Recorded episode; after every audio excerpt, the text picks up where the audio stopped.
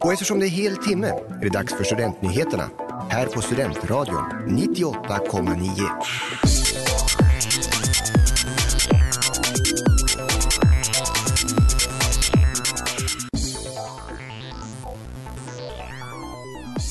Gasläcka vid Ångström.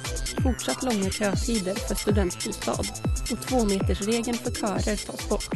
Det här är veckans nyheter.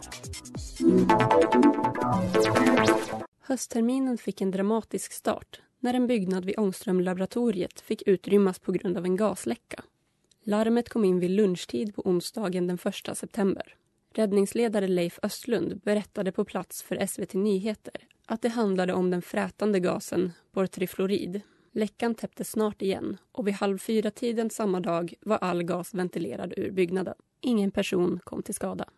Fredrik Blomqvist, säkerhetschef på Uppsala universitet meddelar till Studentnyheterna att läckan upptäcktes av personal på plats på Ångström och att de säkerhetsrutiner som finns på plats för situationer som denna följdes på ett bra sätt.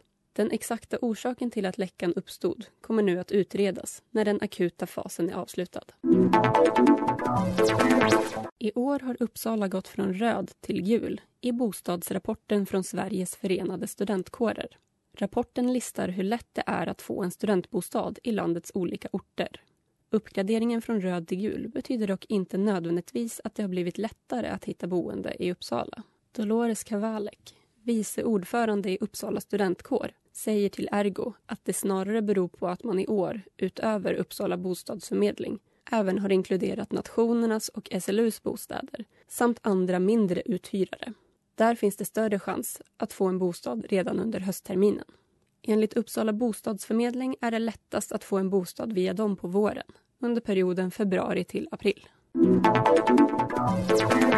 Nu tas den särskilda tvåmetersregeln för körer bort. Under coronapandemin har körverksamhet haft hårdare restriktioner än många andra fritidsaktiviteter eftersom risken för smittspridning har bedömts vara högre. Sedan den 1 september har de specifika restriktionerna tagits bort. En anledning till det anges vara den höga vaccinationstäckning som nu finns i landet. För körer gäller nu samma regler som för annan fritidsverksamhet vilket innebär till exempel att i allmänhet hålla avstånd, inte dela utrustning samt att om möjligt samlas utomhus eller i mindre grupper.